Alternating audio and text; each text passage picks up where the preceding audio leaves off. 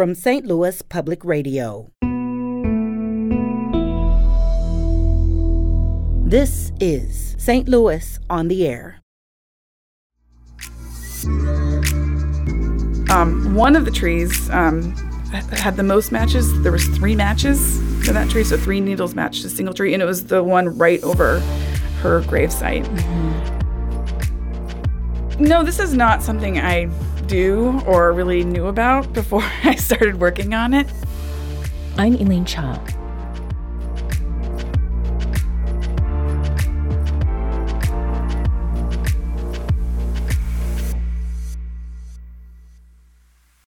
In October 2019, Columbia, Missouri resident Mengqi Ji went missing. Her disappearance was reported by her husband, Joseph Elledge, two days later, and there was no trace of Ji for a year and a half. But when Elledge was arrested on charges of child abuse, Mengqi and Joe had had a daughter together less than a year before Mengqi vanished. Authorities searched Elledge's apartment. Boone County prosecuting attorney Dan Knight had had a hunch Elledge was the culprit behind Ji's disappearance. In a recent 48 Hours episode about this case, Knight described what informed that hunch and what investigators found in Elledge's closet to confirm it. Dan Knight was building a theory of what happened to Mengqi, and items collected about a year and a half earlier were about to become key. For one thing, Joe's cell phone records put him near Mengqi's burial site, the day he reported her missing. What were the weather conditions like that day? Unfortunately for Joe, but fortunately for Justice, it was raining. Dan had those muddy boots, and a hunch was about to pay off. As you can see right here, there is soil that is caked onto these boots. Mud and gravel on the soles of Joe's boots were sent out for analysis, along with foliage stuck in the mud. So we've got 12 different types of vegetation in these boots.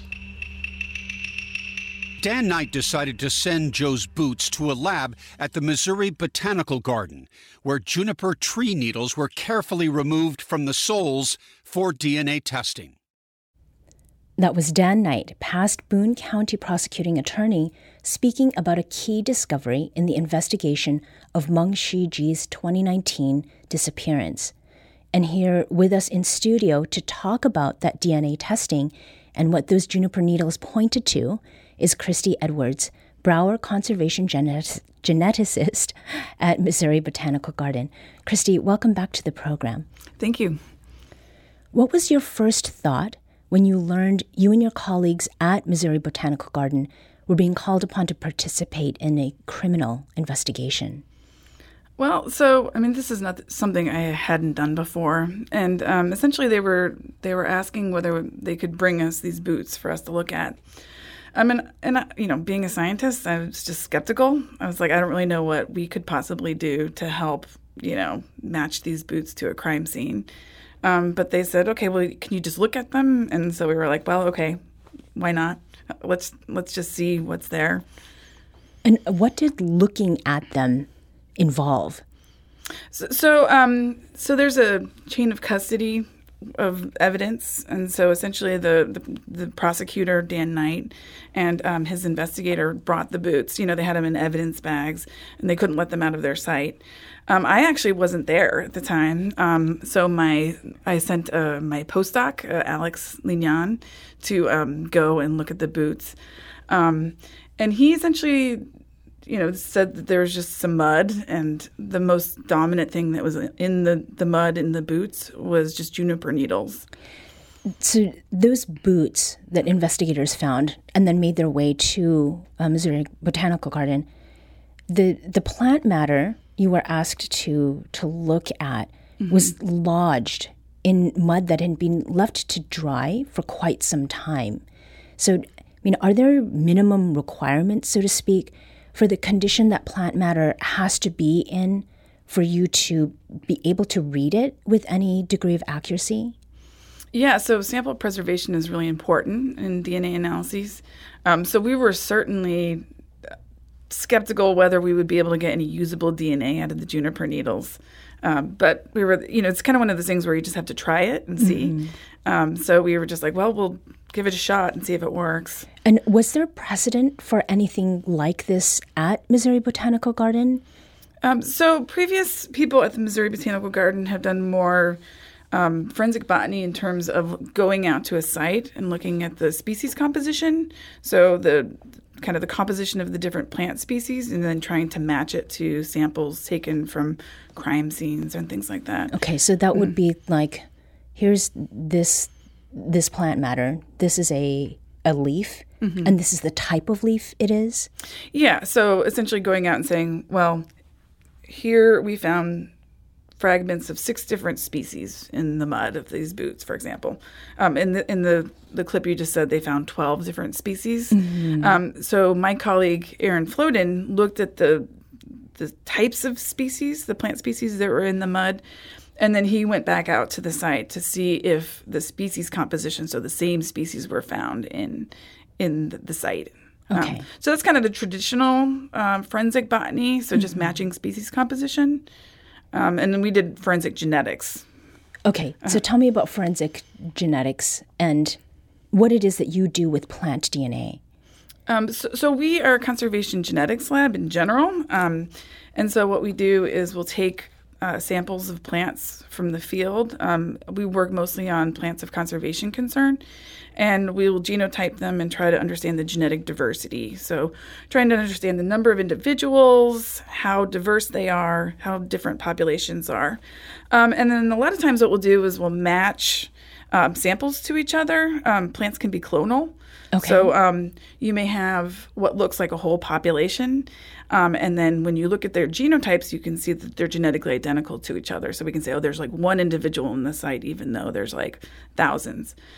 So forensic botany, basically, uh, forensic genetics um, relies on that same technology, being able to match individuals to one another. Um, so essentially, what you can do is you can take a sample that was taken from a crime scene or from a suspect, um, and then you can match it to an individual if or uh, an individual tree if if you know there's a good match, like in terms of species. Um, if that makes sense. Yeah, and I understand that. So the the needles came from the the ground, but there was quite some work involved with getting samples from from the tree under which um, Mengqi Ji's body was found. What did that involve? Yeah, so so the samples in the boots, yeah, it came from the ground. So he was walking through the mud, um, and so when we so, so when we went out to the site, um, we, you know, it was a juniper grove. You know, so that was kind of our first clue that this was potentially it could we could find some matching individuals. Um, but so we wanted to be able to match um, the DNA to specific trees. Um, and so what we wanted to do was make sure that we could yeah, get DNA from specific trees. Um, but these were junipers and they were, you know, 30, 40 feet tall. Um, and so um, my colleague and I, you know, we had a we had a ladder and we had a pole pruner. So we were up on the ladder. Uh, Alex Linan was up on the ladder, and then he had the pole pruner that's like 15 feet tall, trying to get a sample off of each individual tree in the site. Um, and essentially, what we did is we um, ran a transect. So essentially, we drew like ran a line through the the site, um, and then mapped every single individual using that transect. So you know how far away it is from the line, how far away it is along the line, so that we knew exactly which tree we were sampling from. So that if we did find a match, we could say, "Oh, it came from tree 132," or you know whatever. And how many trees were there? You said 132. How many? Well, we actually there was um, in the site um, we mapped I think 200 120 somewhere in that range, um, but we were only only able to get samples from I think like a hundred, right around a hundred, um, just because some of them were so tall that we just could not get needles off of them. Okay. Yeah. So quite a lot of work, obviously. So you, you get these samples down, then you take them back to the lab. Take us back to when you went to analyze what you had gotten from the trees and compared them with what you took from the boots. Okay, so um, we used a technology called microsatellites. It's a it's essentially the same technology that they use to genotype humans for forensics cases. And um, for microsatellites, you have to have um, essentially it's essentially a species specific DNA region. And usually these are things that are developed by geneticists. And actually, normally we will develop our own microsatellite markers for genotyping species. In this situation, we didn't have enough time. We had a very tight timeline. Um, so we just went to, through the literature and looked for other studies that had been previously published that described these microsatellite markers from junipers.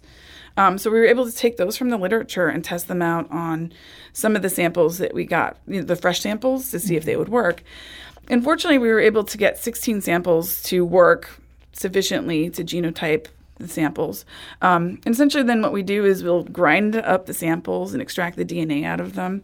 We'll genotype them at these multiple markers, so 16 genetic markers. Mm-hmm. Um, and then essentially, what we do is um, we get this you know, we call it a multi-locus genotype, so it's 16 different um, DNA regions. Um, and then you see if any individuals match each other. Um, and we were looking for exact matches, so anything that had the exact same genotype between a forensic sample taken from the boots and, and then the samples taken from the site where uh, Shiji's remains were found. Mm-hmm. What did it feel like when you saw that matching up? Yeah, it was it was pretty exciting. I mean, I, I was so skeptical all along. I was like, you know, are we going to be able to do this in time? Or are we going to be able to get DNA out of the the needles from the boots that have been sitting there in a bag for a year and a half? Will the markers work? And you know, all the stars aligned, and we were able to find these exact matches. We found we found that um, five of the juniper needles that we had uh, matched three different trees um, one of the trees um, had the most matches. There was three matches to that tree, so three needles matched a single tree, and it was the one right over her gravesite. Mm-hmm. Um, so we were just like, "Oh, he was there! Like he he did it! You know, he buried her." So it was it was kind of chilling, but also exciting because you know we knew that the information could be used to help convict him. Mm-hmm. Are you aware of other instances in which plant geneticists have participated in criminal cases? Yeah, it, it happens infrequently. So, so the first instance was a case in like 1993 in Arizona, where um, essentially there was a, a, a murder suspect, and they found some seed pods of a tree in the back of his truck, um, and the the there was a tree that had been I, I think the the murder suspect had crashed into the tree and then had like the, the Oh, it had fallen down into his vehicle. Yeah. Right. And um, it had fallen down into his vehicle, and then and then there was like a body buried right next to it. Um, and so they were able to pin the murder suspect to the site because they essentially compared the seed pods that were in the back of his truck to the tree that he had crashed into. Um, and so that was like the first instance where they had um, match used DNA, genetic DNA approaches to um, match uh, samples mm-hmm. from a killer to a, a crime scene. And is that something that you learned about because of your involvement with this investigation, or is it one of those things that, like in your training and education for what you're doing now, that it is presented as an example of, of uses? No, this is not something I do or really knew about before I started working on it. Um, and so I actually, you know, because people have been asking me how often this is is used, I started trying to look up in the literature and you know, in kind of popular media. I've only found a few cases where they've actually used genetic genetic evidence to from a plant mm-hmm. to put a killer at a crime scene. So the way that plant science helped this investigation is frankly, it's pretty cool. um, and it did lead to a conviction ultimately, right, of Joseph Elledge, who was sentenced to 28 years in prison, ostensibly one year for each of the 28 that uh, Mengqi Ji lived before she was killed. If you were asked to do similar work in the future, what would you be likely to say? I don't know. you know, it's it was hard working on this case. You know, it's just the whole situation is just so sad. I mean, and it's not something I'm normally used to working with. You know, I'm used to working with endangered plants, not you know murder. So it, it was hard. I mean, I think in the long run we were able to help help get justice for her family, and so I think that feels good. I'd have to think very carefully about it because it was like so emotionally difficult. Yeah, yeah. Um, yeah. Fair enough. Christine Edwards is a Brauer conservation geneticist at the Missouri Botanical Garden. A team of scientists at the garden analyzed plant matter that helped identify and ultimately convict a man who killed his wife in Columbia, Missouri in 2019. Thank you for being here.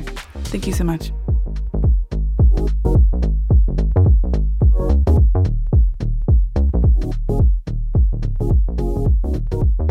Episode was produced by Maya Norfleet.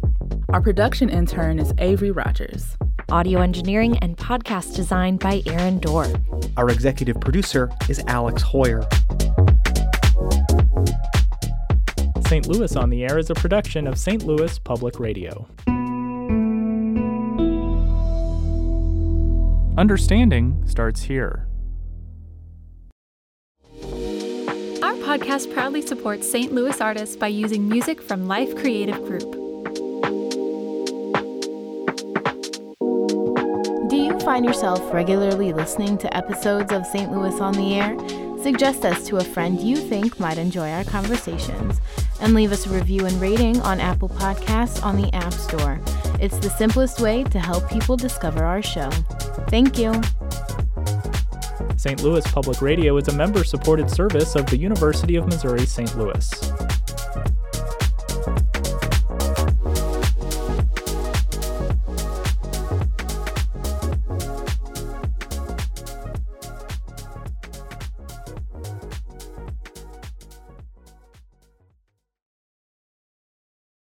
Support comes from the Missouri Forest Products Association, providing more than 41,000 jobs in the production of wood pallets, railroad ties, white oak barrels, hardwood floors, and more. Details at choosewood.com.